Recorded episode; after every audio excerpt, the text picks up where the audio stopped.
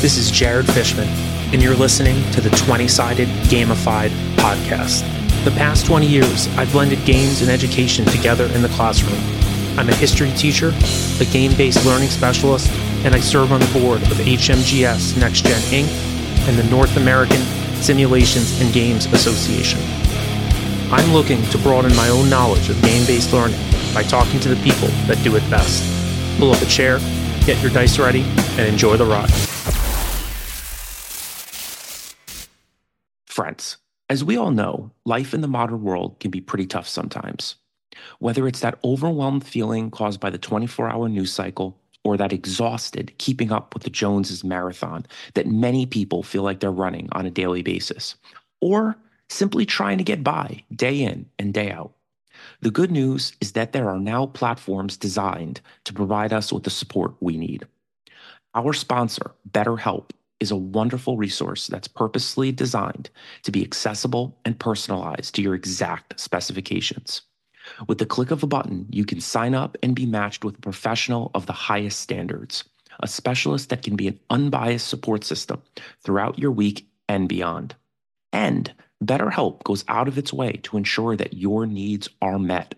If the professional you're matched up with isn't working out, BetterHelp will work tirelessly to match you up with someone who will.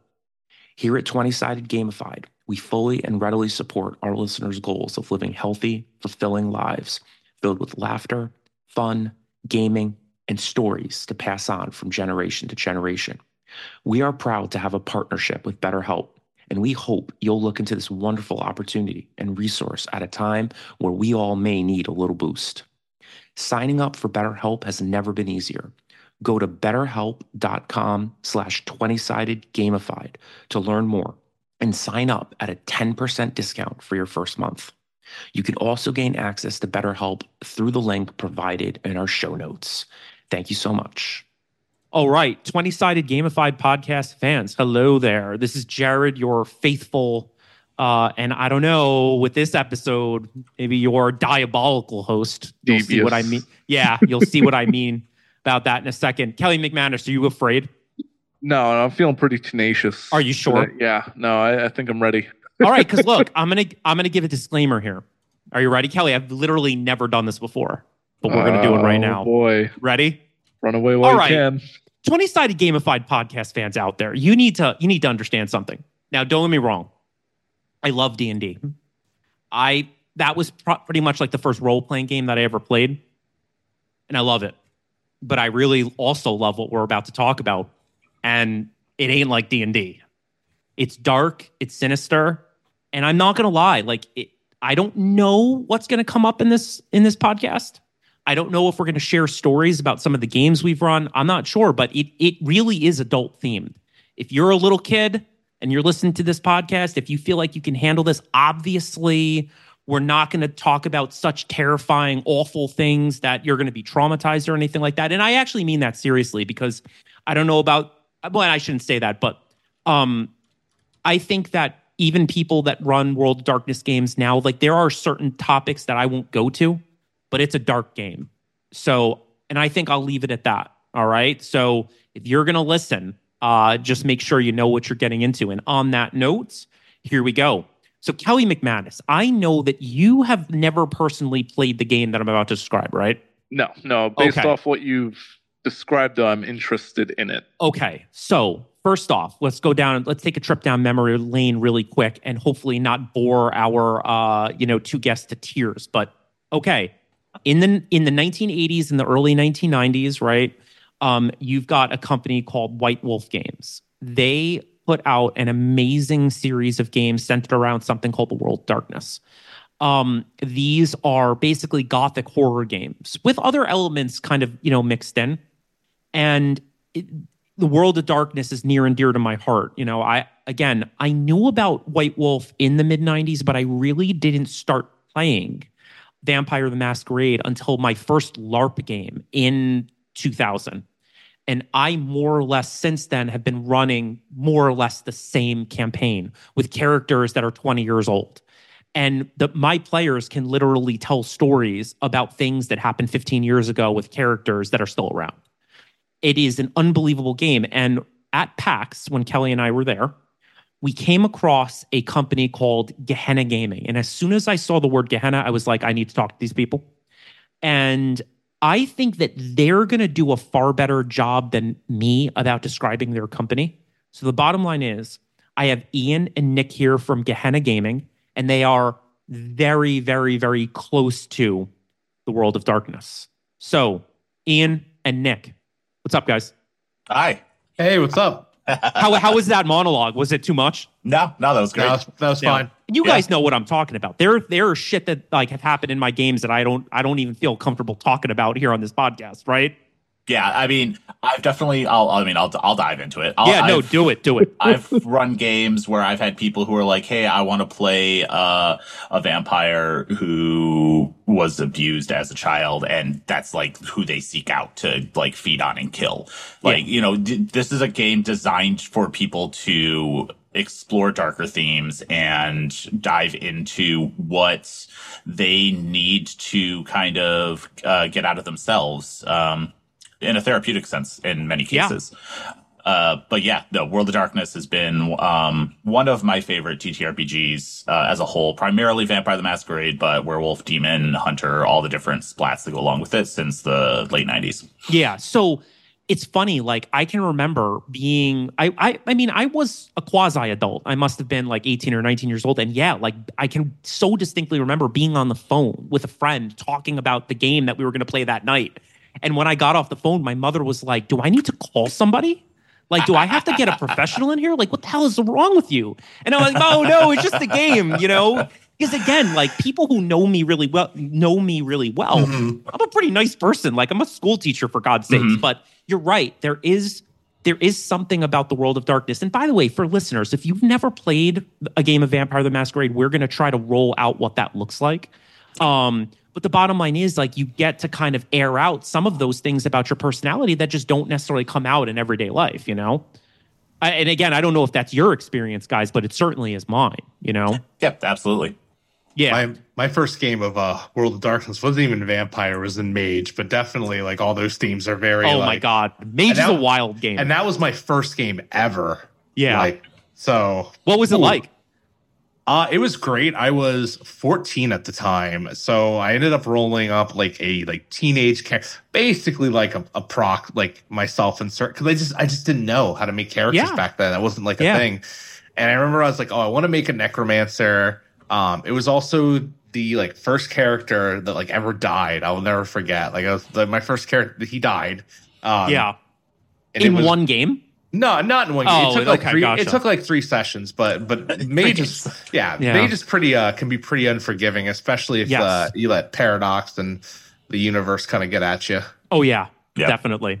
Um, before we dive into all that, because I'm I'm very excited right now. Um, clearly, but why don't we do this? I mean, could you guys uh and and however you want to handle the you know talking about your company, but before we talk about the world of darkness, I mean, can you get, give listeners a sense of what Gehenna Gaming is? Absolutely. Um, so today, Gehenna Gaming is an immersive horror events and publishing company. Uh, we run immersive horror events for everything from organized play at conventions where we run World of Darkness games or Call of Cthulhu and other systems to running, uh, we run a horror summer camp where people come to a summer camp that's like kind of half the summer camps you remember from being a kid and half like TTRPG convention, but it's also a LARP where it's Friday the 13th style. There's a killer hunting the campers in the woods type thing. That's awesome. Um, that's what we do today. Yeah, We started as a World of Darkness gaming group. gotcha. So we call we, you know world the world of darkness vampire the masquerade is at the core of kind of how we started. Um, it was me and three other guys who are no longer involved in the company actually. Um, and we wanted to start a. Uh, it was right around when fifth edition of Vampire the Masquerade came out. We wanted to start a World of Darkness epic, so player we because we lived all across New England at the time, and like I was running a game set in Providence, someone else was running a game set in Salem, Massachusetts, someone else was running a game set up in New Hampshire, another person was running a game set in Maine. And the idea was just let's let our players jump between tables. So like the you know because it would be very easy for a vampire to travel from Providence to Boston or Providence, Sure. you know Salem type thing. So we were just like, hey, let's let's set up an epic. People can jump around, and it'll they'll just be ongoing campaigns. That never actually really happened, which is the funny part of it. Like we had some of the games start, but play, we only had one crossover session, which was my game and the Salem game Yep. and I I took them all on a massive demonology trip using the Baali from older editions of Vampire, which are uh, demon um, worshipping slash uh, kind of becoming vampires. Yeah. like they're vampires who are trying to become demons. Yeah. Um, Infernalist bastards. yeah. Basically. Yeah. um, where uh, they they they discovered like an, an infernalist cult underneath in the like the catacombs and the um old pirate tunnels of Salem. Yeah. and almost killed all of them, all this other fun stuff. And then um, that was 2019. And we were like, hey, we really love running games. Let's go run Vampire Games at PAX Unplugged. Yeah.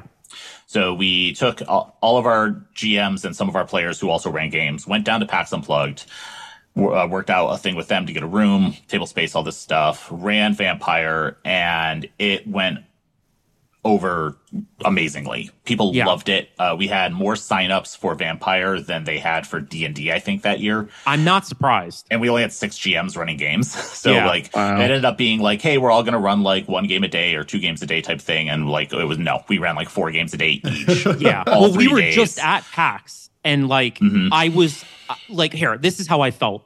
So when Kelly and I walked into the room and saw like 20 vampire games running, you have Mhm. no Yeah. idea. All I wanted to do was, I don't know, maybe it was almost competitive in a sick way. Like I just wanted to sit down and run a game. Mhm. Just off the top of my head, you know what I mean? Because I've been running games for so long. That's how I felt in that room. It- It was just so cool. It's funny that you say that because we've actually had a few walk up. I could think of even like specifically last year, Mhm. we Yeah. had one walk up GM that was like, "Hey, I would love to run a game," and we talked about it and we got their vibe, and we're like, "Okay, let's run a game." Did they do We'll well? push it- Yeah, they did great. That's awesome. We, and then uh, I believe they actually run for us now too. They're one of Yeah. our um That's awesome. unplugged. When did Yeah. this start? When did when was the first PAX you went to? 20, 2019. 2019. Okay, gotcha. So you went from wow, that's really cool. So just thinking about that, so you guys are really blowing up. It, I mean, it would seem. Yeah. So what happened was we we it went amazingly. We all ran like every single block of the entire convention. Didn't really spend any time enjoying the con, which is fine because I've been to I've been to tons of conventions. That, that'll be a repeating theme. Yeah. no, we Just- felt that as podcast hosts at the last con. So believe me, I get that. Running running games from uh, 10 a.m. to midnight, staying up till 3 a.m. You know, hanging out with friends, meeting people in the industry, all this other stuff. Getting up at 7 a.m. doing it all over again, um, and then at you know driving back to New England at you know seven o'clock at night on Sunday. Yep. Always a mistake. And now I take the day after a convention off. Um, Yeah. But um, from there we were like, that went really well. We should like this should be what we do. Like let's you know the epic is fun. We but that's like we we do that anyway. Let's like Mhm. run our games. Let's go. Let's run convention games. Um, we had no idea uh, that other groups already did this. We had no idea. We hadn't heard of any of them. We didn't work with any of these people. Like we were all rel. Like I had been a gamer for a really long time, a tabletop gamer, but like I didn't wasn't in the industry. None of us were. So we that that was our goal. We like reshaped. We set up a business. We did all this stuff, and we did PAX East in March of 2020 Oh God. ran uh, Vampire and Call of Cthulhu. Yeah. Because I'm a huge, I love Call of Cthulhu as well. That's probably uh, that's probably my favorite game um, of the, the the mainstream horror titles. Yep. And then the pandemic hit, and we went, "Hey, there's no conventions." Um, so we scrambled. Um, in April of 2020, I spent about three weeks planning and executing a digital convention. We Mhm. invited all of our the publishing contacts that we had made in the industry so far um, to like be part of it. Hosted panels, had games running. People could sign up to play in games, all this stuff, and we ran the first digital convention of the pandemic, uh, Right. Virtual Horror Con. Um, it went really, really well, other than Wait, we, if we if we have to say we have to back up the the clock a little bit. Okay, go ahead. Go ahead. Go 'Cause ahead. This is almost like a saga in itself. So we back Yes. up back to PAX Unplugged 2019, where uh, you know Ian's running games, you know Mhm. the rest of them are running games, and we go to side B of that story, which is I'm just an attendee at the time, Yeah. Mhm. and I've you know I've played Vampire, um, you know I I've enjoyed it. I you know I'm mainly more into the other World of Darkness games. Yeah. Um, I think before that, the longest running game, funny enough, that I ran that I was playing in Vampire was um we ran uh Time of Judgment. So like Oh, the okay. actual like Wormwood. Sure. And I was like, oh, that's that and that was like bonkers compared to everything else. So I was able to get into the last Sunday game, Vampire game. Um and that's where I met a the our GM was uh Rick Wheeler, who was one of the members of Gehenna at the time. Yep. And uh he I was invited me actually asking, like, who did whose game did you play? it was it was know. Rick's, and Okay. I remember seeing Ian, and and Ian was at the table, and like I didn't know Ian at the time, but he was just like miserable and angry, just like just tired from the I had weekend. this, uh, was Sunday, so I had been getting three to four hours of sleep a night, if that. Uh, and I'd been running games the entire weekend, and I was dead on my feet, just trying to like entertain these folks and Yeah. run a great game for them. I was definitely, I definitely looked miserable, even He, if I he was a wasn't. trooper, though. I, It I does respect fit the theme though of World of Darkness though. Yeah. There should be a little misery there, you know. And I'm sure you both understand, like the whole like conjure. You know, s- come Oh, Sunday, God, you're just yeah, it's worn brutal. and torn. You Yes. just want to get out of there as soon as possible. So I ran. So I I sat in that game. It was with six other people or five other people. It was great. I had a lot of fun.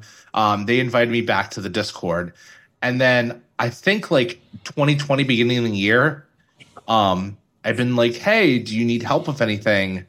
And I think you I were, think you were doing had just- interviews back then. Yeah, I had just started. We did a we did a video podcast on Twitch and YouTube um, where I would interview GMs specifically cool. about how they run their games. Yeah. um, mostly in the World of Darkness space, but um, and then we did a little bit of uh, like video game streaming as well.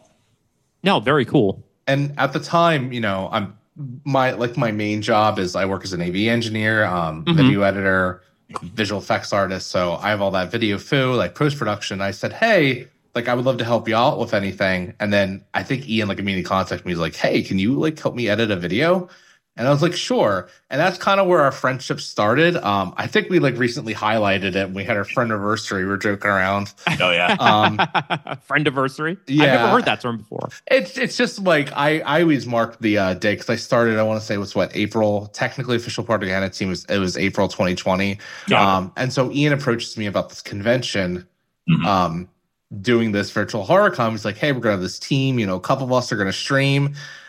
And then we got to the convention, and Ian, I'll let you pick it back up there now that we have the pro. By the way, this is I, I feel like I should have D10s in my hand. Because like if nobody knew that you guys ran games, they do now. Like I feel like I should be making a roll. Like so, let me uh let me roll 60 10 and uh you know maybe ascertain exactly what's about to happen.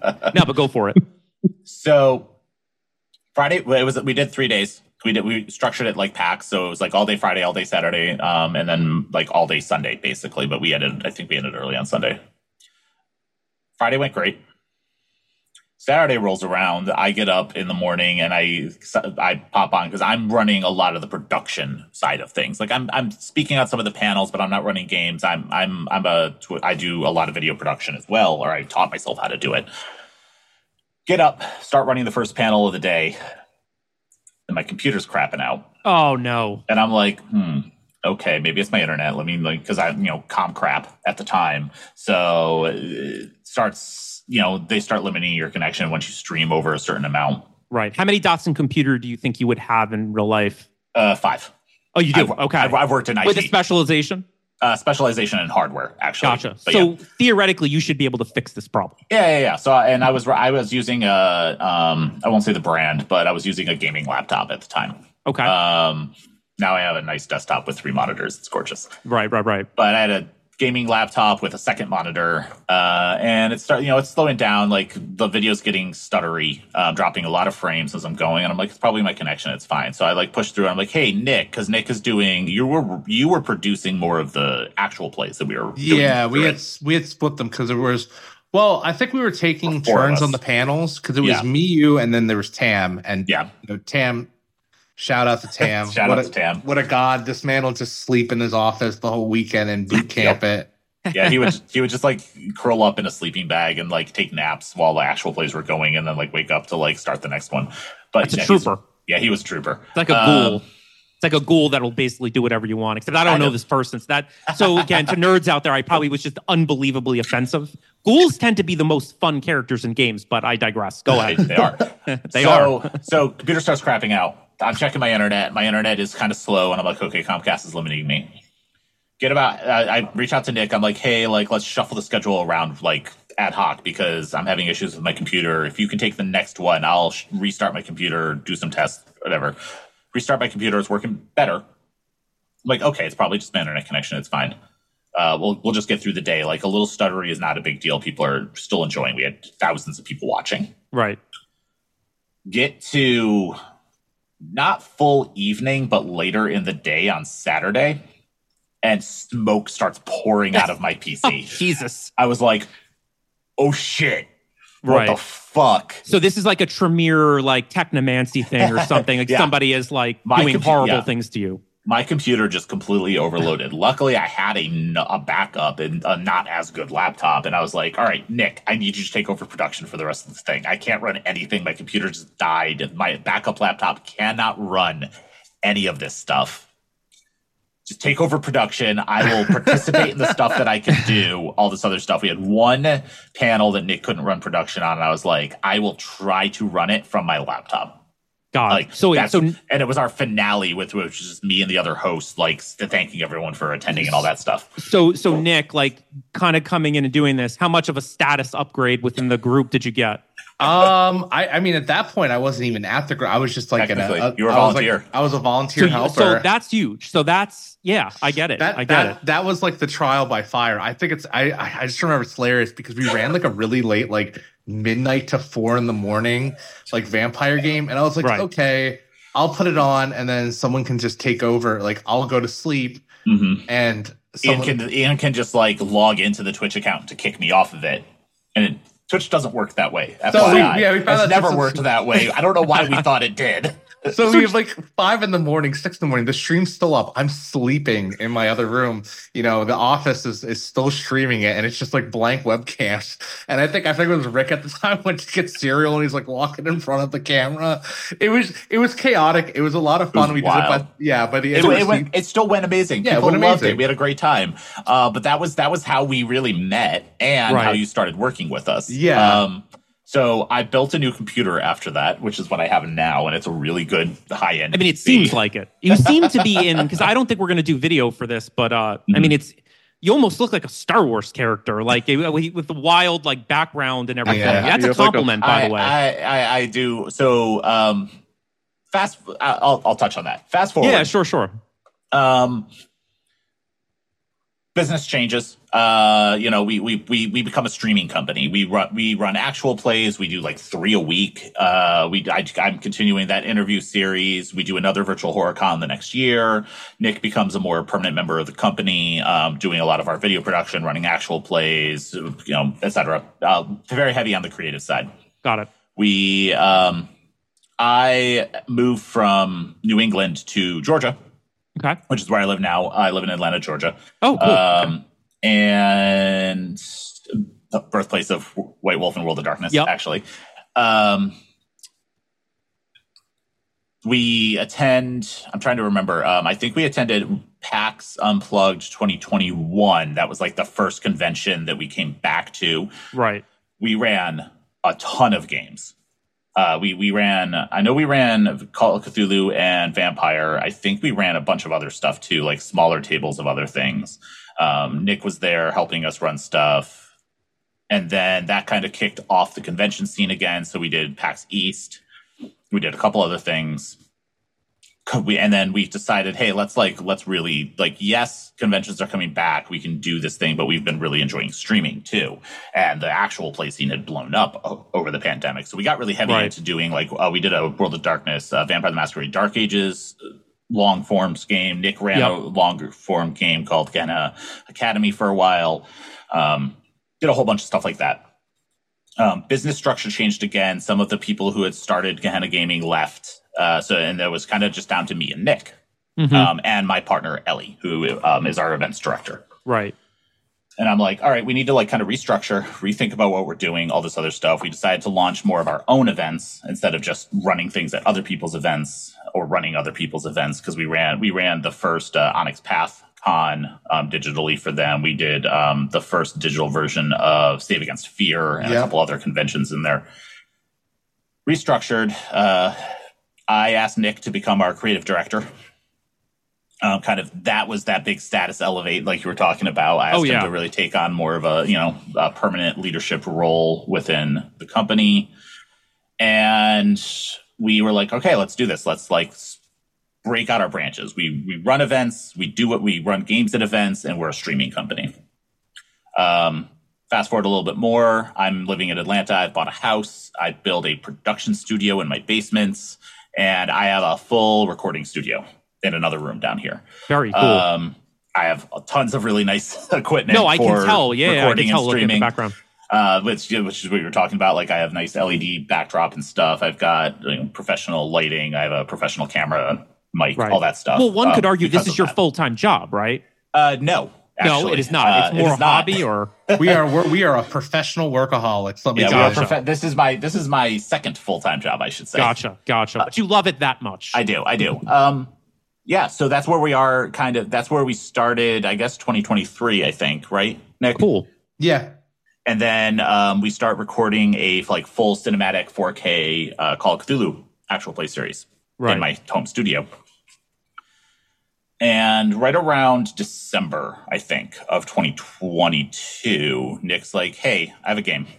hmm Let's let's. I have a game I want to pitch you." And I was like, "Okay." At the time, I too, I think I was like, "Okay, an actual play." And he was like, "I want to run." Uh, actually, can we talk about this?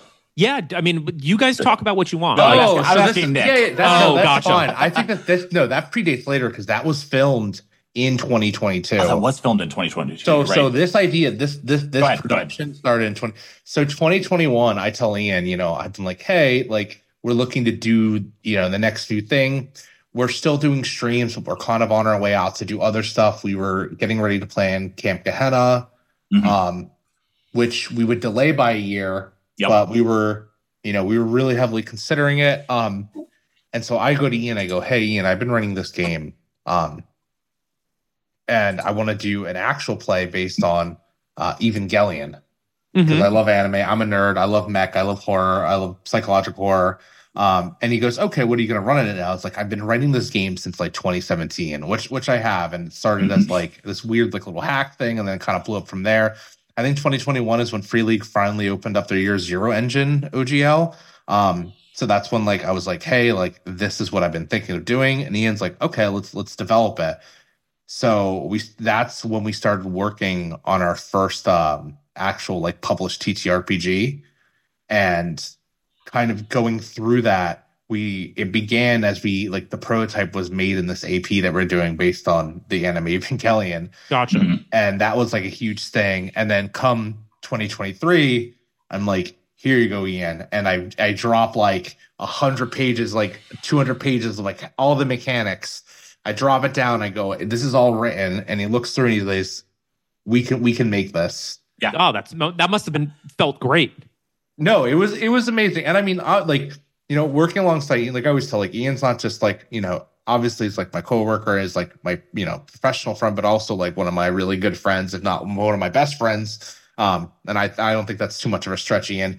And you know, No, you're my best friend. It's fine. thank you. Yeah, I Man, literally, I, you guys are ruining what I said at the very beginning about this being dark. Like you guys, No, you guys I will come back to that point. Remind me. it, it's you know we're and we're you know I'm a huge horror fan. I'm a huge film buff and, and like a, a film nerd because like I've I've done directing, I've done visual effects and worked on stuff. And like Ian's like dipped his toes at Jason. obviously other horror media. Ian's like crazy about and has like worked on stuff with that. And, and I, I've also directed um, all my stuff's in theater. Okay, very cool. So I, I always say there's two people I talk to like every at least every day. I talk to my partner every day, and then I Yeah. talk to Ian every day. it's, it's just it's just how it goes. Yeah, so it's almost like you're bloodbound to one another.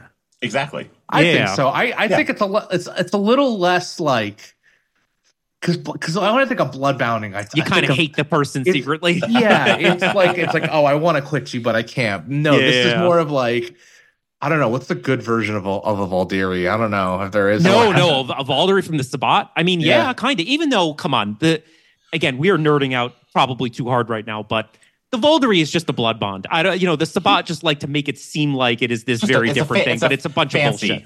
It's a bond. cooler blood Yeah. bond. The blood bond, the cooler blood bond. The cooler yeah, blood bond. absolutely. Because then you go out and murder stuff. after Yeah. you're done. You know, Voldering. You know. no, no. Hold on. In all seriousness, though, like Mm-hmm. I feel like you've given the most thorough answer that of anybody that's ever been on this podcast. Like in terms of really stipulating what it is that you guys do. So I mean, it Yeah. seems like you have your fingerprint. Um, within i mean both the sort of live uh you know uh play of, of Mhm. games but also like the digital world as well i mean is that fair to say Yeah, I think so. Oh yeah. Um, since since from from where we started to where we are now, we've definitely come up in both event space, the the digital streaming space, and then obviously now we're we're breaking into the publishing space because right um, our the game that Nick threw me a manuscript of, and I've poured over all the mechanics and stuff. Is you know we've now hired writers and we've Oh, got a that's Kickstarter awesome. launching. so you're really so month. no that you're really kind of getting off the ground that's awesome and by the way Yeah. The game the game that you guys are describing is that out yet January second. we the allowed- Kickstarter. Oh, really? Eldritch Automata. It's been announced. It was announced Friday of PAX. Mhm. We Awesome. held we held playtest of it. It was our third most popular game behind Vampire and Call Yeah. of Cthulhu. Which no that's super I'll cool take. no i can i can Yeah. see the smile on your face of how proud you are that's awesome I, So- I had the banner up, but I had to take it to PAX, and now it's packed up. But, Yeah, like, no, gotcha. Well, no, it's great, like because hopefully we get a lot of ears on this episode. You know, it'll just kind of just get get even more word out about about the game. And I guess you know, I'm not gonna lie, we have just too much to talk about. So should we leave that? Should we table that for the second, or do you guys want to talk more about that game? It's really up to you. It's your episode. Uh, I mean, you started this with talking about World of Darkness, This and I is would, true. I would be happy to se- segue back into World of Darkness if we want to talk more about EA and Well- a separate episode. So yeah, exactly. You know, I was just gonna say, you know, that's the beauty of technology is we could always kind of circle back to that as long as you guys are willing to come on come on again. Absolutely. All right. So no, why don't we. All right, so why don't we do this? Wait, first off, I got to ask, Kelly McManus, how are you feeling right now? So I, want to ask because Yes, you know we, we have a very um wide base of listeners. I would say like you know we have tabletop role players, we have educators, we have war gamers, we have you know you name it, we probably have it. And you know I, I think I fit more into the war game camp, and I've only heard of World of Darkness through Jared. Um, but I know you guys have mentioned like a few like different rule sets or settings like mage, vampire. If you wouldn't mind just like doing a quick explanation of all the different like how it disconnects and Sure. you know kind of what the world is. Yeah. Great question, Kelly. So the World of Darkness is a gothic punk darker version of our world. All the setting is the same. It's it's Earth. It's Earth in the modern day. Mhm. Um, but all of these supernatural creatures exist. You have it started with vampire, Vampire the Masquerade. So vampires exist. You have werewolves. You have mages who are humans that it gets complicated, but can do magic. Um, you have hunters who are relatively normal people who become imbued with special powers to hunt supernatural creatures. Uh, you have wraiths, which are the dead, um, who are coming back to haunt locations and stuff. And then you have demons. Um, and I don't think, I, and then there's mummy, but mummy is a little s- off. on the Mummy's side super there. weird. Yeah. Yeah. I think that's everything in the original World of Darkness. Orpheus, Wraith. Orpheus. Orpheus. Yeah. Orpheus was a, kind of a, a precursor to Wraith slash kind of a conjoined with it. Um, and then there was the New World of Darkness, which is when they tried to reboot the entire thing. Um, and they they basically released all the one of the issues that people had with the original World of Darkness setting is like the power imbalance was really off. So you had all these different um, games, but you couldn't play them across each other. You couldn't have a werewolf in a vampire game. The werewolf would just slaughter everything Yes. Okay. Were they tried to balance that with New World of Darkness. They rebooted it. They tried to balance it. They gave them some new origins and things like that. They tried to fix a bunch of stuff. And some people thought it was fixed and some people didn't. And it didn't do very well. It kind of tanked the company and White Wolf as an entity died. Um, the publisher. Uh, fast forward, uh, it was actually purchased by a video game company, CCP, um, who makes Eve Online. Um, they licensed it to Onyx Path Publishing, who start who decided to reboot the reboot and made Chronicles of Darkness, which is just second edition. There's a new rule set. Made, they made new br- lines like Beast um, and Prometheus and Geist. I'm just saying, there's and there's some of the lines I think that are really stand well on their own. Like there are Geist, Geist is amazing. Yeah, yeah, and I love Deviant, which was their Mhm. newest one that they just released like maybe two years back. Yep, I think so. Um, so that that did really well, and then um, CCP sold it again because they they had a really ambitious idea to make a World of Darkness uh, MMO that never took off. Um, it, like they got a bunch of work done on it, and then it died. So they sold it to Paradox Interactive, and Paradox Interactive rebooted with Fifth Edition Vampire. Um, and that's where we're. That's where, and then, then we have Hunter and Werewolf as well in the fifth edition. So that's where kind of felt today. like uh like secret like that game Secret World. I always felt like Yeah. that was supposed to be the World of Darkness MMO. it's very much inspired by it for sure. But yeah, so that's why there's like there's different game lines within the world of darkness, but they're all still in the same setting. Vampires can encounter werewolves, Right. Um, and you know, and then there's power. There's varying power levels between them. So So Yeah. I guess I- it's like focus. Like if you want to play a vampire, you play Vampire the Masquerade. If you want to play a werewolf, you do. So you Yeah. kind of pick your Yeah. your poison, so to speak. Yeah. yeah and, and it's tough because I, the the guys are exactly right you know s- certain supernatural creatures have way more power than others mm-hmm. and even saying that is overly simplistic because you could run into a vampire who's uber powerful you know and you might be a little neonate who has literally no chance of doing anything to them you know I don't want to offend anyone. I forgot about Changeling. oh no come Changeling on. also exists. You guys are so polite, by the way. Like honestly, like I can't. It's very hard for me to look at anything beyond the Green Book. You know, um, That's fair, it's that's just to me, it's just classic. You know, Yeah, and- but yeah, go ahead, dude. I was gonna say, and like Changeling, and I think Changeling, and I would feel like Changeling, Mage, and in some of the other ones, there's there are definitely some games that like some people would be like, all right, Chronicles has the better version of. Yeah, Um, I definitely think that Changeling is one of those games that's universally agreed on that Changeling the Lost is better than Changeling the Dreaming. Um, and like I think Mummy's done better, and and what the there's one more there. I'm trying. It's on the tip of my tongue in, that they made. in Chronicles or that's in Chronicles. That was Hmm. made a lot better in Chronicles than I, Hunter. Uh, I there's, there's a lot of people who prefer Werewolf in Chronicles. yeah, and people even now prefer Hunter the Vigil, like second edition, versus the new Hunter the Oh, Reckoning. Hunter, which, uh, H5, yeah. yeah, Well, which Hmm. which is a whole nother can of worms to open up. But Hunter can be really fun to play. Like in fact, Kelly McManus. Hunter might actually be one of the most fun games for somebody who's never played before it's because Supernatural, the RPG. Yeah, and and no, and it is. And for us, here's the problem, right? We want to get into some nitty gritty stuff here.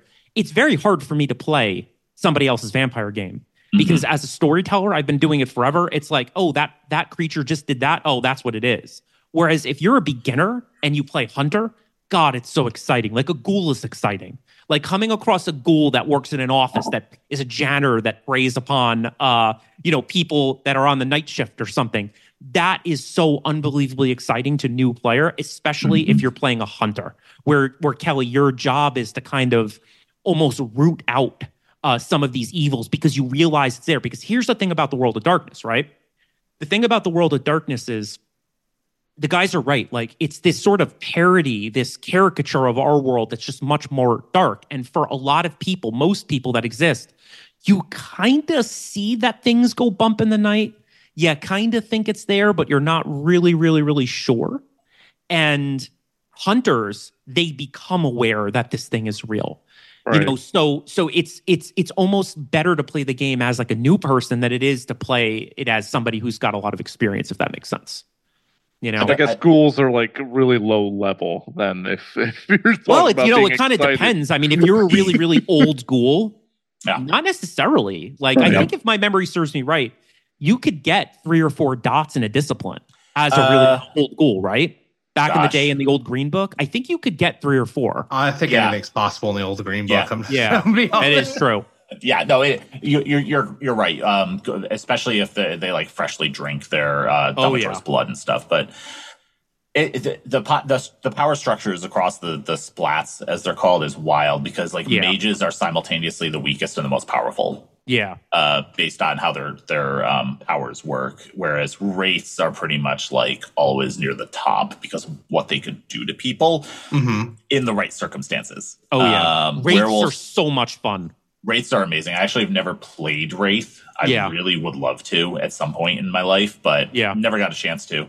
Um, and then like werewolves and changelings are both incredible power, incredibly Yeah. powerful. Changelings can just like completely reshape reality in some ways. Yeah. Um, and werewolves are just these completely monstrous killing machines that almost Yeah. nothing can stop.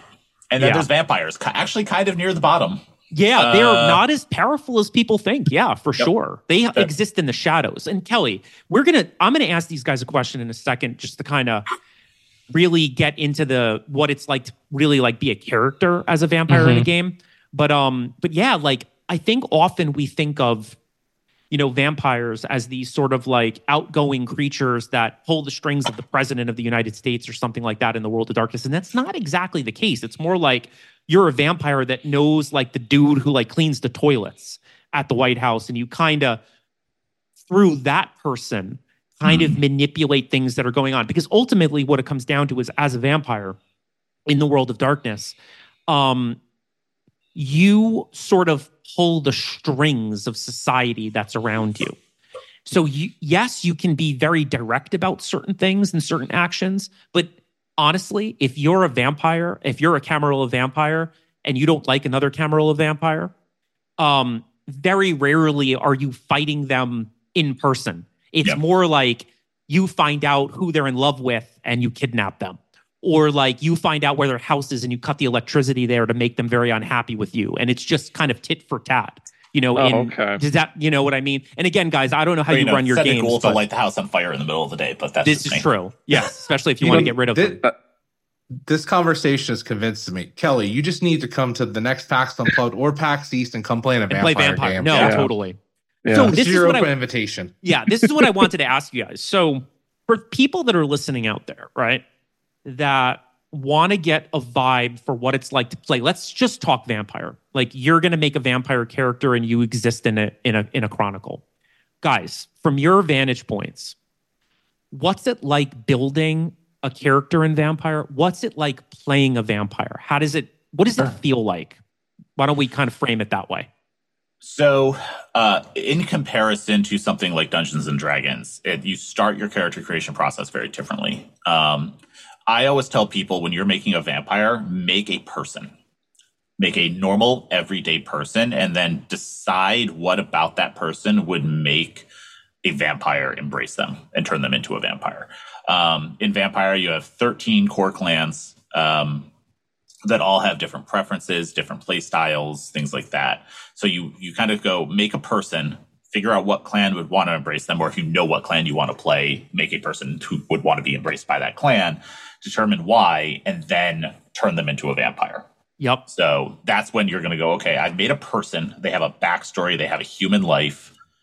They have stats. Um, the stat rolling, the stats stat system in Vampire is much easier to do than in other games, um, but can get complicated once you're actually in gameplay because there's a lot of ver- there's a lot of variations in it. Yep. You good Um, you need a good ST Yeah. to help somebody navigate. I like to say that. I like to say all of the complicated parts of Call of Cthulhu happen during character creation, and all of the complicated parts in Vampire happen after character creation. Yep. Um, so you made your you made your person. Um, you've embraced them. You start giving them powers, and then you have to determine how this character is going to deal with the fact that they are not human anymore. And that is the core of what vampires Yeah. about.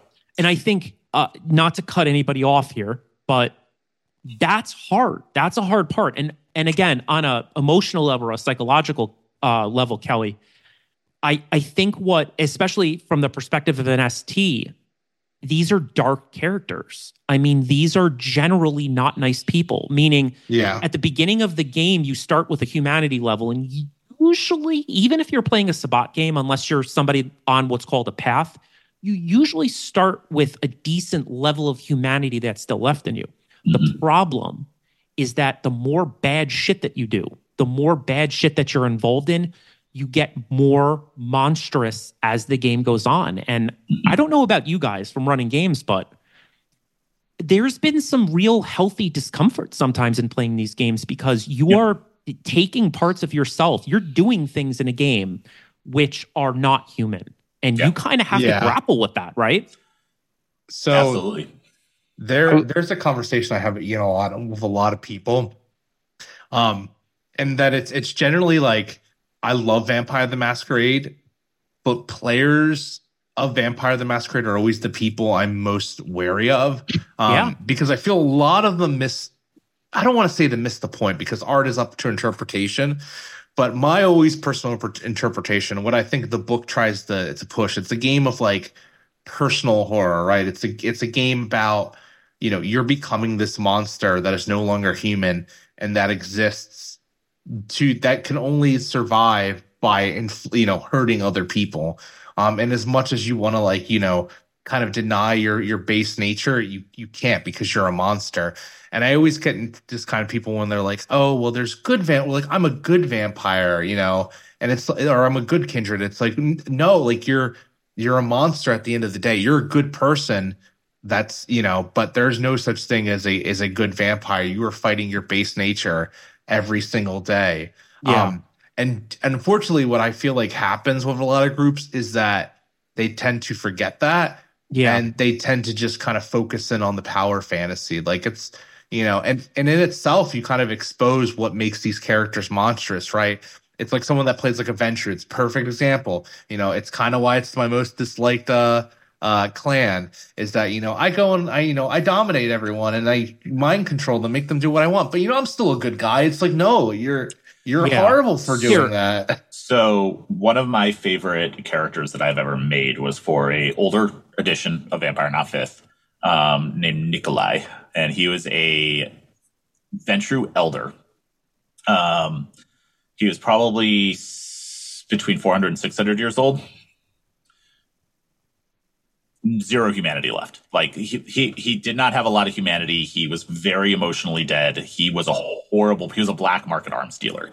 Like he was a Russian warlord who became a mercenary, who became a black market arms dealer in the modern day. Absolutely terrible person. I actually didn't really play him. I played his ghoul. oh God, that's cool. So playing this very old ghoul, he was also hundreds of years old, who had to like keep this person relevant in the modern age, like run his black market arms business, deal with like the implications of all of that.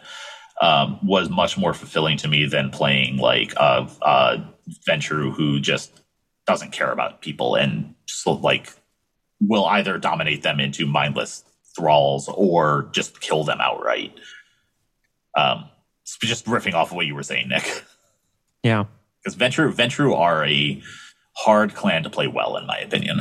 team Lasombra all the way Yeah. Well, Lasombra are kind of the dark version of Ventrue, but Kelly, you have something to say. Go for it. dude. Yeah, so kind of like keeping um, the theme in mind of how this game is meant to be played, how it's supposed to be dark, and how like no one, like no no character that's made is meant to be good. How, and this is a question for all three of you, um, and then for Ian and Nick, how you do this in a kind of public context, working with strangers and, and role playing it.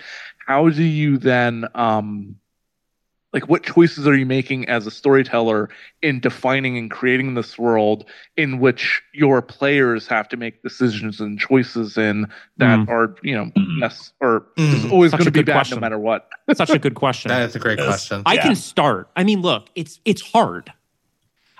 To me, it's narrative. It's not like D and well, hold on. Let me back up for one second because I was about to say, don't get me wrong. In mo- the way I run a vampire game, there is an endpoint. I know that I'm going to run 10 games and I know that there's something big that's going to happen in that 10th game. I just don't know how we're going to get there. So it's not like there's no goals in Vampire or anything like that. You know what I mean? Compared with D&D where there are very very defined like we are going to adventure and we're going to save the day and we're going to do all this and that's great. But in in Vampire, I find that while that goal is important, it's all about the personal narratives for each character. So I'll give you an example and it's going to make me sound horrible. I'm admitting this to everybody, right? So look, one of my best friends in the world, amazing role player named Brian. Um, he was playing this really, really annoying female character named Bunny Malkavian. And Malkavians are a clan that are all messed up in their own ways psychologically. Like literally, when you create a character, they're going to have an issue. And this is what it's like running a game. I just was annoyed by his character. Like within the first two minutes, he made a very bad role for a dance that he was doing in front of everybody at Elysium. And I just decided that there was an NPC who hated her. And just for the next 10 games, I thought of, along with my co ST, every vindictive way to not hurt her, but make her feel bad about herself. And the character, like, sorry, the person playing that character has to feel that and react to that. And most of the time, what ends up happening is they get vindictive back at you. So, Kelly, does that make sense? It's it's a very personal kind of game. And yes, like there are times where it's very hard to run because I'm a nice guy. But I'm literally just thinking about like how can I shame this poor girl in front of everybody and make her feel bad about herself? You know, I don't know about you guys, but no, I mean, to jump in. that is accurate. The way I like to uh, explain it and approach it, and this is particularly in a convention setting where I'm playing with people I don't know, or um,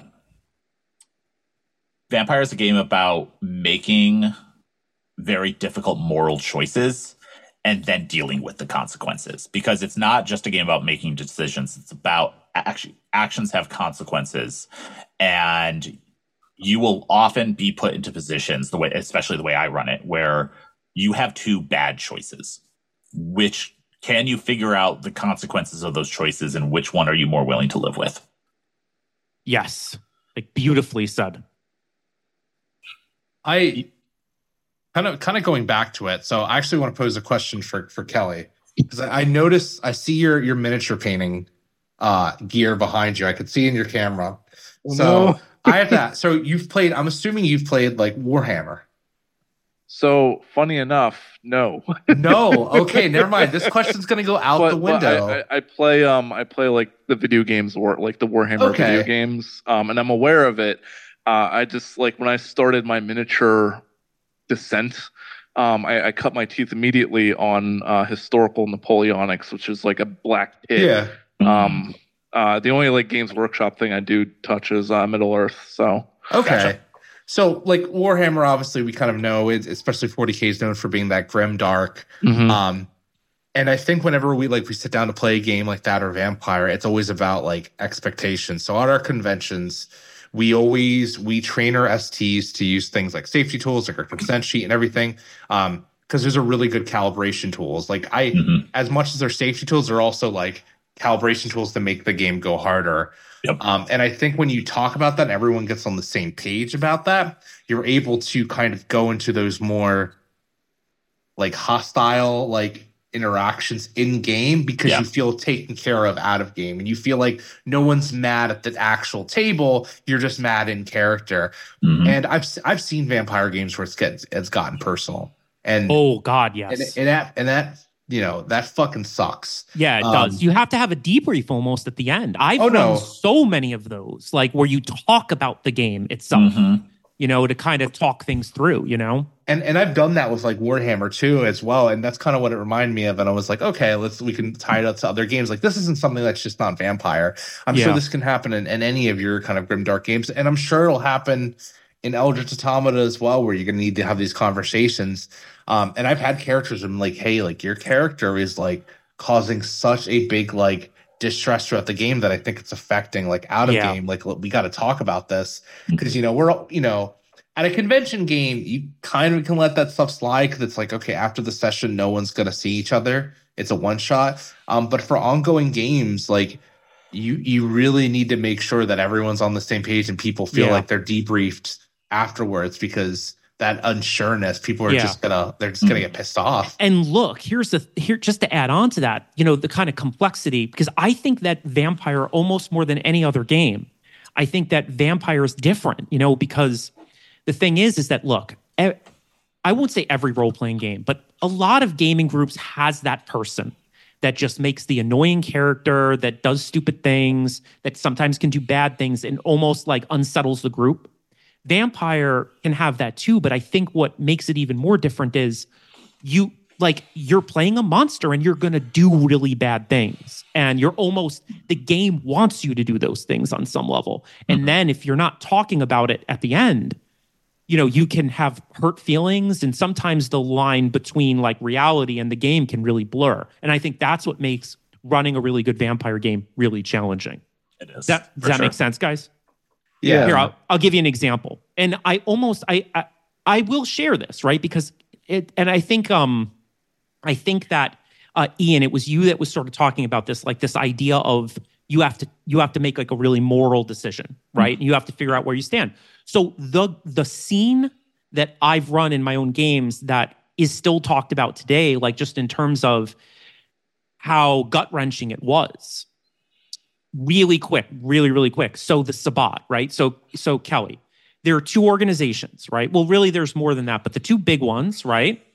um, you've got the Camarilla, who essentially is sort of like this bureaucratic organization where they know that if human beings know about us, quote unquote, as know know about vampires, ultimately they're going to hunt us down and kill us all, and we should stay in the shadows to protect ourselves. Whereas the Sabbat, the other organization, um, they are much more open about what they are to some extent. And we are gods amongst right, men. Let's... We are special. We've been imbued with these powers, and it would be disingenuous for us not to use them, right? So the big thing about the Sabbat is getting people, getting vampires to lower their humanity, meaning I want you to be the most vicious thing that you can be. So a lot of times what the Sabbat leadership will do in games is like they make the players, they make the people in the domain do things to lose their humanity. So I ran a scene, which I actually still think about this because it's pretty awful, but like, you know, the players ended up going to this convention center and it was a Sabbat meeting. And it was like very quickly, they kind of saw these weird like buses outside the building. And the buses were from a school in like a local area. And what it turned out was these awful Sabbat monsters created this wrestling ring that was surrounded with a cage. And they had put these kids into the cage. And they basically said, for those of you that are actually Sabbat, go in there and and and do what needs to be done.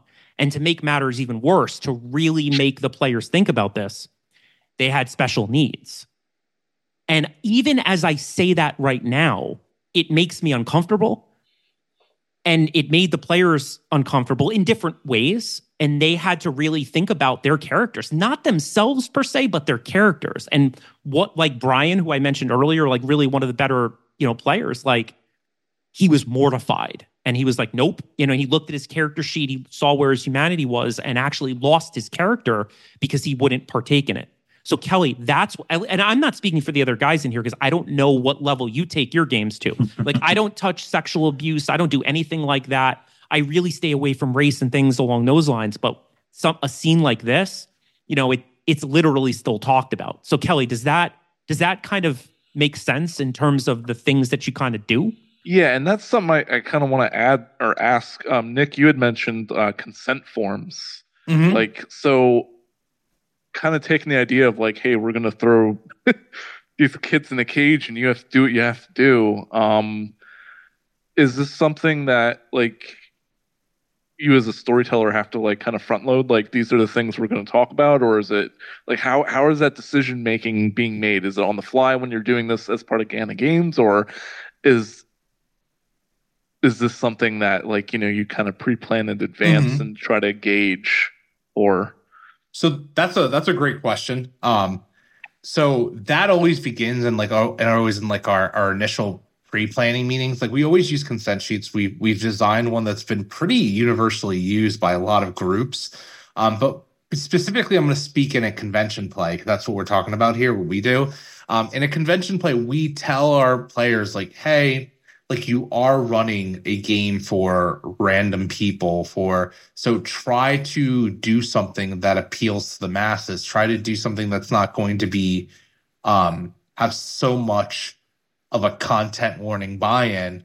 Um and some and you know and obviously with stuff like vampire like there's stuff you're not going to be able to avoid. Like you know we had someone being like well i'm kind of against blood and it's like, well, we're in a vampire game. You're kind of, you know, blood is kind of going to be something that's like constant there. Um, but for the most part, it's like the, the really intense stuff, like whether it's like any of like isms, we generally tell STs to stay away from that if possible. Um, if there is something like you know torture or a lot of gore, or maybe it's something like disasters, because you you don't know what what one person is going to really just like kind of. I mean, yeah.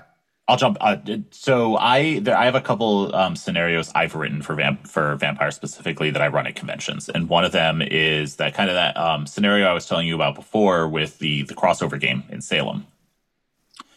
And the players uh, it's it's it's very much like a um, investigation style game where they're trying to figure out what happened. All the Tremere in the city have vanished. And they're trying to figure out what happened.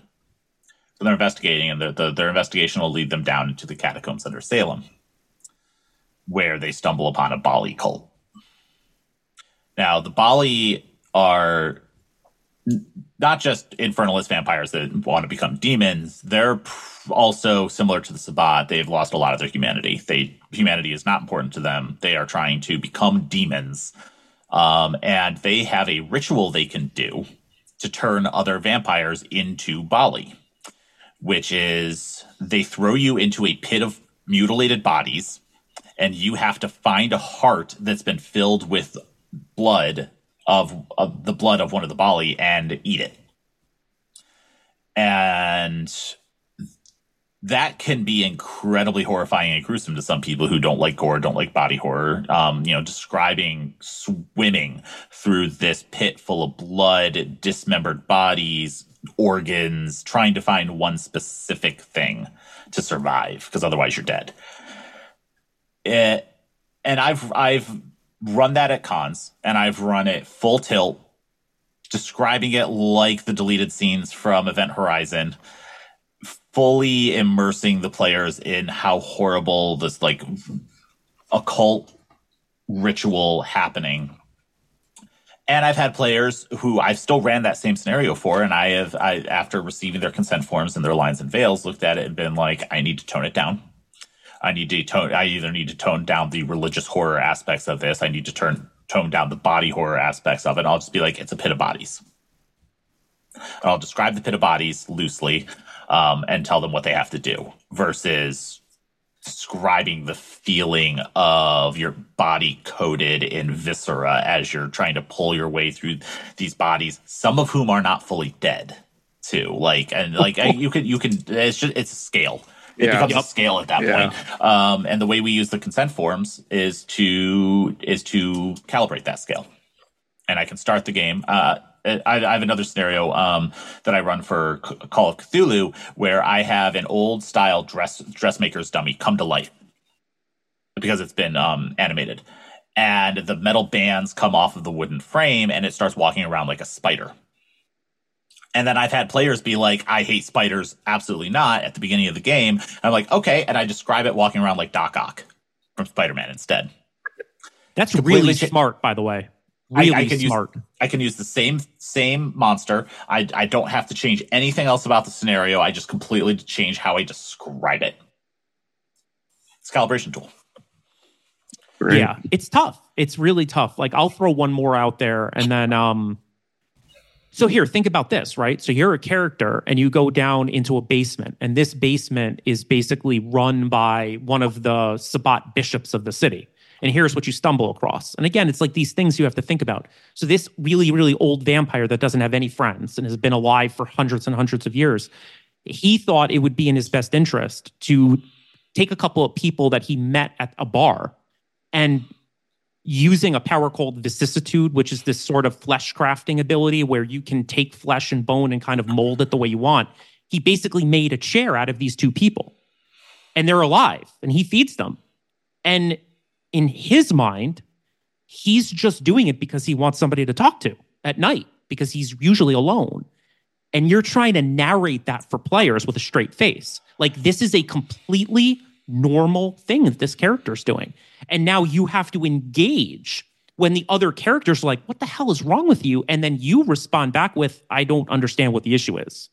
And there, and at the same time, you're also narrating these two people who are conjoined into a chair who are basically begging the characters to just kill them because they don't want to be alive.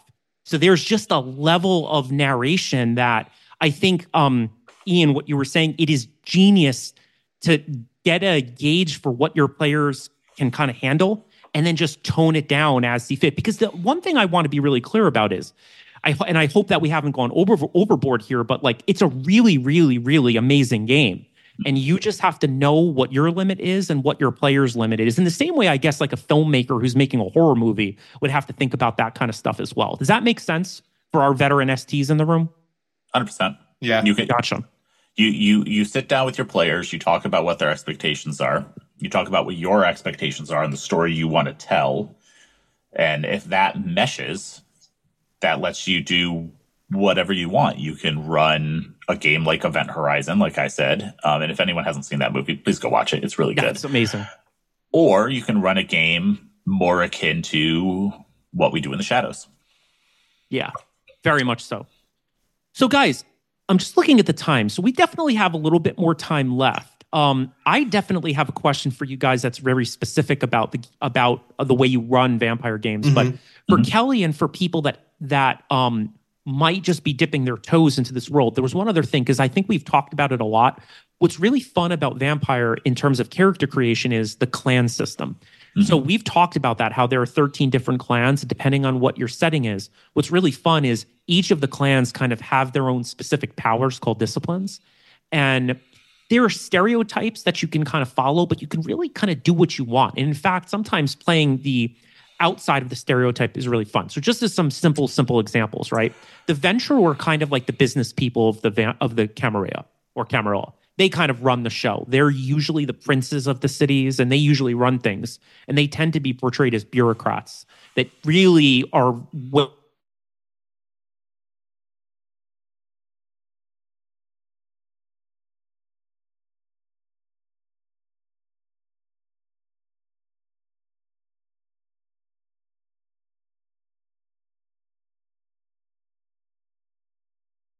everything. So it's like if you're playing in a game and you want to know what's going on in the city, you better be ready to pay the Nosferatu character or the Nosferatu NPC. Point being, there's just a lot of really cool wiggle room with the kinds of characters that you can build. And I don't know, guys, if you wanted to add anything to that, meeting our veteran vampire people. Um, those are clans that just kind of came to my mind, you know, pretty quickly. I don't know if you guys have any favorites. So one thing I'll say, um, stepping back from it a little bit, all each clan plays off of a trope from vampire media. So yep. you have, if you want to play an Anne Rice style vampire, you play a Toreador. If you want to play a classic Nosferatu style vampire, you play Nosferatu um, or Tzimisce. They all fall as Tzimisce are like ba- uh, like very heavily based on Dracula, um, Nosferatu, and et cetera, et cetera there's there's something for everyone in Vampire. I have two favorite clans, Gangrel and Ravnos. Nice. I love yeah. the Ravnos. Me too. Actually, it's, it's just, that's. I know. I see that. That's awesome. Yeah. Um, my my wife uh loves Malkavians. She is she is a diehard fan of the Malkavian clan. Um, they all offer something different for everyone. Uh, Gangrel um, are very animalistic. They're in touch with their animal side. They can transform into animals. They have that classic like um, misshape, turn into wolf, turn into a bat type thing going on. Ravnos are heavily rooted in Romani um, tradition and as uh, going and um, going back to like it, it, Indo um, Indian culture as well. So they are very much traveling people. They are tricksters. They are um, illusionists in a way. So they, they, there's a different trope for everyone to fall into that if they want to. What I like about setting that up is, especially with people who've never played Vampire, is what clan do I think you most would most align with, and then what do I think would be a challenge for you? And then those are usually the two that I would recommend someone play um, what what do I think you'll fall into very easily, and then what do I think will be uh, stepping out of your comfort zone. Um, there's a, there's a quiz that um, the publisher has put out that's kind of like identify what clan you are. It, it's it's relatively okay, I will say. Yeah. Um, but it, it's it's a fun way to like approach that process. Um, Vampire can be a very complicated game if you're playing one of the clans that you're less comfortable with or less familiar with. Um, and then if you're playing something that you fall into very naturally, it can be very easy. Um, I Yeah. play in a game. Um, this is this is getting really deep, but I play in a, a streamed game um, called ATL by Night, and the character I play started as a Gangrel. The Second Inquisition, which is the human, the official human organization of hunters that actively research, track down, and exterminate vampires, captured uh, captured and did a um, science experiment on to turn him human again.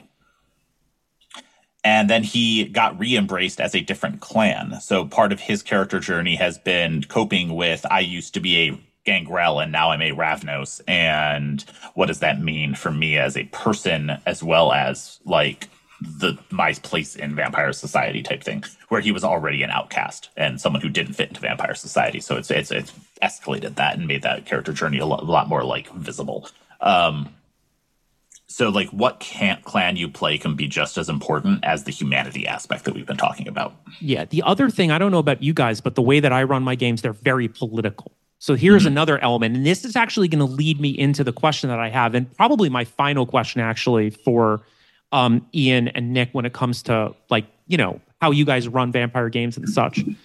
It's a very political game. So, Kelly, let me give you an example here. Let's say your character wants to kind of step up in the food chain, meaning you want power in the city. You want to work with the prince. You want to attain a position of power so that you make decisions. And you realize that there's somebody you need to get rid of in order to do that. And that person is a player in the game. A lot, it's a very immersive game where you're going to be thinking, like, what could I say in Elysium to get the prince to not like this person? Maybe what I might need to do is during downtime when we're not playing, maybe I need to frame this person. Maybe I need to find out who one of their ghouls are and maybe embarrass them so much that the prince decides to make that person step down and put you into play. So it's very immersive and very political. And I guess my question for Ian and Nick, and this is going to be my last question about Vampire, even though we're probably going to need to do this again just because it's so much fun talking about our different characters and games. How do you guys guys balance the private, personal way in which Vampire is, meaning you care about yourself, versus getting everybody to be on the same page to follow your plot line and work as a team? How do you balance that? Because I have found that is the most tricky thing Ooh. about running a vampire game. Go ahead. Go ahead. Nick, my last question. for- Very for controversial answers to this question. I So cannot wait for it. So this kind of ties into one of my biggest issues of Vampire is that the meta plot is so deeply ingrained that Mhm. it's very hard to navigate within it. Uh, in terms of how to keep, you know, the vampires on the same page, yeah, it's it's a tough one. Like you, you generally have to keep them all under the same like you know sect or or, or faction. Like they either got to be all Camarilla, and and the way I found it is is one of two ways.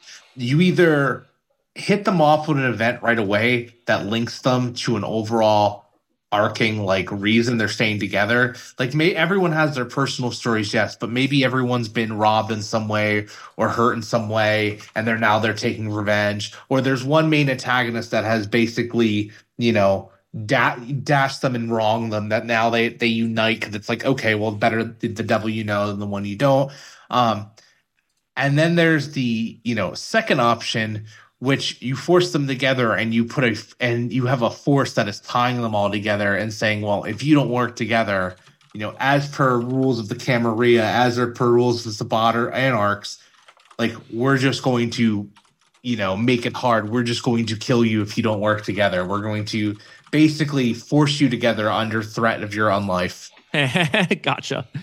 Um, that's a great answer, by the way. Um, Ian, what do you now? You have something controversial to say. i already know what he's going to say Yeah. I, i'm pretty sure. Go sure for it. I do not care about the meta plot about a Vampire the Masquerade. It does not matter if it doesn't fit with the themes I want to front tell in my story or if the players don't care about it. Secondly, how do I word this? I don't structure my games with an overarching purpose. I put the players in the world and see what they do. Got it. So rather than so so it's a cheat in a sense. I don't have to figure out how to force them together. I don't have to figure out how to keep them on the rails, so to speak. Um, not to say that uh, the keeping players all going towards the plot is railroading. It's not necessarily, but um, I don't I don't create a linear story. I give them an open world. I give them a sandbox to play in, and I see where that takes them. Which means I have to do a lot more work as the storyteller to build that world ahead of time and figure out wh- where where all the puzzle pieces are and how it is moving with them. Um, I like to explain it as I don't. My NPCs are not static and in little boxes until the players interact with them. They have their own plots and machinations that are moving side by side. If there is a character in the city that the players don't interact with, uh, and if there's an NPC in the city that the players don't interact with for weeks, that person still has things happening. They are yep. They are succeeding along their own personal story and plots phenomenally because no one is interrupting them. Yep. And I yes. You're speaking my language. That yeah. can either completely derail the game at a later date or take the players by complete surprise when the seneschal or the the uh, keeper of Elysium completely overthrows the prince and takes over the city. Yeah, weeks later because they just never bothered talking to that person and finding out what was going on with them. Yeah, it's a game within a game within a game. I do it the same exact way, but I will admit though, in a in a moment. So Kelly, right? So just think about this. And Ian, I don't know if you do it this way or not, but me personally, I have a Google Doc that's hundreds of pages long. Mm-hmm. And before I run a game, I have a list of all the major NPCs and I literally write a paragraph. What are they doing? What have they been doing for the last month? What are they working mm-hmm. towards? Uh, so you really have to know your city or know your region. That way, no matter what the players do, you're going to basically have some sense of what might be happening in that neighborhood or what might, yep. what plot is happening within the plot. But here's where I struggle, right? I still have something going on. There's still it's almost like at the beginning of the game, and I don't know about you guys, but like the the thing that happens in Elysium, it's always mm-hmm. they always make players make fun of me. Oh, the phone call's coming to the sheriff, right? um, you know, there's always something going on, and I think what I struggle with is I put enough time into the open world. I put as much time into well, what else is sort of happening. So I always because I don't want to railroad the players, but at the same time, you know, why write all of the plot if all the players are going to do is kind of dick around and go, you know, do things that it, they enjoy. And I guess what I'm yeah. trying to say is it is definitely a struggle for me as an ST of knowing how to balance that, if that makes sense. It you can be. Um, because uh, while I while I say like the world is evolving around the players and like if they don't interact with this character, you know, they'll, they'll completely miss that story. Right at the same time, I'm trying to balance this. This is not a game about me. This is a game about them. Yes. And I am just here to help tell their story and collaborate with them. So if the players never interact with Keeper of Elysium, ever, ever, ever, that player, that character whose storyline was they're secretly Sabbat and want to take over the city, never happens. Yeah. Because the players aren't going to care when it happens. They're not going to like if they if they have inklings of it and they're just investigating the wrong parts of the city or the wrong people to to figure out who's trying to take over, then it still happens because they'll be surprised by the fact that it was the keeper of Elysium. But I'm gonna I'm gonna I'm gonna pivot if it if yep. it, if I know it's something that they're not going to care about when it happens or that they just haven't been invested in, I'm not going to make that happen. Yeah. Um, at the same token, the way I run my games tends to be a very open world. I don't have a set uh, event that's going to end them. Yep. Um, I just kind of create a story, create a create a city, set everything in motion, and then plop them into it with some sort of like you meet in a tavern event. Um, yeah. Be it um, the prince has recruited you all to investigate the Tremere going missing, or yep. the prince has investigated, uh, brought you in, or you know, um, you all happen to be at this location when this vampire frenzies and breaks mm-hmm. the masquerade and reveals themselves to humans. And now you're dealing with the aftermath of that because you right. were all caught on camera type thing. Um, right. Kelly, are you sold? Oh yeah, no. So I, I have like the video game that was released years ago, mm-hmm. and well, it's been sitting in my Steam library. But like hearing everyone kind of talk Yeah. about. it. I'm like, I'm gonna have to download. I'll- this and I'll run a it this game for you. weekend. Yeah, Yeah, I'll run a I would game for you appreciate at that, some yeah. point. Can I can I pitch you a game? Sure. And by the way, we are at that time, meaning I think I think we're going to have to probably table the podcast here because we've been going. I could I could probably keep going. We could literally debrief every clan, but I think we're probably at the stage where is there anything that you guys want to talk about on your end? Something you want to pitch, something you want to talk about regarding the company? We probably have a few more minutes left. So if there are things that you guys want to talk about, uh, you guys have been so kind, like with all of our questions. You guys should have a little bit of time to Sure. kind of pitch and and go. Yeah, we got this Kickstarter coming up on January Yeah. 2nd. Nick, why don't you talk about it? Go for it. So this has been my passion project for the last uh, six years. Like I said, I started in 2017. Um, Eldritch Automata is our take on the year zero engine. It is a uh, action horror TTRPG uh, with bits of psychological horror as well as mecha inspired. Um, inspired by Evangelion, Pacific Rim, Cosmic Horror as well. You know, the whole idea that we kind of came up with is that like uh, we love a lot of horror games and a lot of horror games let you like they want you to run away from the horror or they want you to you know shy away from it or hide from it but in Eldritch Automata it's right about you know taking the the fight right to the horror's face and punching it uh making you know bringing lovecraft to its knees and all its its associated properties. Um it is a the the best pitch i've heard that i've kind of refined has been it's a game about fighting gigantic eldritch abominations that want to eat you which are being uh, commanded by these uh, angelic angel, uh, angelic alien entities that are trying to control you, um, while piloting giant skyscraper-sized mechs that are slowly killing you. yeah. Who who could possibly not enjoy that as a, a role play fan? I yeah, mean, it's there's a lot there. It's great. It's it's a you know a lot of combining that horror with that power fantasy because you know you're in a you know you're in a mecha, you're in an automata. It's gonna feel powerful. You're gonna have all the crazy weapons, and you're gonna be able to blow shit up. Um, but as you're using that power, you're slowly draining yourself of your identity. You're fueling the automata with this thing is called ego, and when that ego finally runs dry, uh, you forget where you know yourself ends and this giant robot begins and that's where the true kind of horror starts to seep in. And these creatures are incredibly dangerous.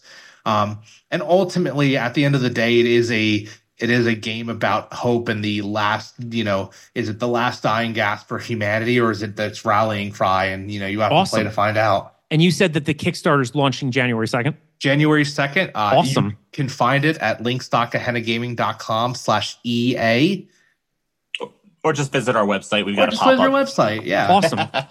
So that's really. It sounds like that's the big thing that you guys have coming up next. Oh Yep. yeah, it's awesome. it's gonna be amazing. Um, you know, and and something that I hope I always tell people like I hope that the you know I want this to be a game line. This is not meant to be one book. This is meant to be something that we continue on for years to come. Awesome. Um, anyone that backs it, uh, we have the Ashcan edition ready to go. So as soon as the Kickstarter ends, they're going to get the mechanical Ashcan and be able to play immediately. Um, and we have it scheduled to release within the year of 2024. Awesome. So well, you guys will have to send me the info, and what I'll do is I'll put it into the show notes, and you know, there's uh, hopefully on our end we can kind of do whatever we can Yeah. to get more ears on uh, on really just everything we talked about today, but specifically the game. You know, I Oh, yeah. say that the Yeah. book art looks amazing. Thank you. Thank you. Our, our guy Geo does that, and uh, he's amazing. He does a lot of mech art. He's just a mech maker himself. So very cool. No, very cool. I got to say, guys, this was a lot of fun. Um, and it was a deep dive. I'm not going to lie to people out there. Oh, Like, yeah. There was a lot of, you know, not not to call us all very sophisticated, but I mean, I think that you know, if you really like role playing, I think that uh, you're gonna really love as a listener all the stuff that we talked about. And man, it'd be fun to do some gaming with you guys at some point. yeah, for, Oh, yeah. if you're all going to PAX East, come find us there. If It's not, very possible. We'll have to Yeah. see, you know. But um, Kelly. There's Yeah. a seat waiting for you. I'm telling Yeah, you. no, you want to absolutely. play? You, you let us know. Yeah, indeed. Well, this was a blast. Um, we'll definitely have to have you guys on again because I mean, at some point or another, I've always wanted to do kind of like a series of uh, episodes about vampire. You know, just because I love it so much, Sure. and it's fun sharing stories about how we run our games and you know some of the storylines that we've had. Really, really fun, and hopefully we didn't scare everybody too much, but it was in the disclaimer, so you know. All right, guys, I've been podcasting for five straight hours. I'm done. I love you guys, but that's it. I'm tapping out. There you go. Absolutely. Thank you so much, you guys, for coming in, and for everybody listening out there. Don't forget about our sponsor, um, because I guess I guess if you play too much Vampire the Masquerade, you might want to give BetterHelp a call if you need uh, somebody to talk to after a really, really wild session of gothic horror. And I'm I'm only partially kidding. No, seriously, it's definitely a help, especially around the holidays, especially you know in the crazy ass world that we live in. Um, you just literally click a button, go into our show notes. The link is there. So, all right, everybody, thank you so much. Have an absolutely wonderful day. See ya. Thanks, Cal. Bye. Thank you so much for listening to today's 20 sided gamified podcast. I hope you got as much out of the conversation as I did. If you're interested in learning more about the organizations I work with, please visit www.nextgengaming.org and www.nasaga.org. My Instagram handle is hmgs underscore nextgen underscore inc. Until next time, be well, get some gaming in, and roll some 20s. Thank you so much.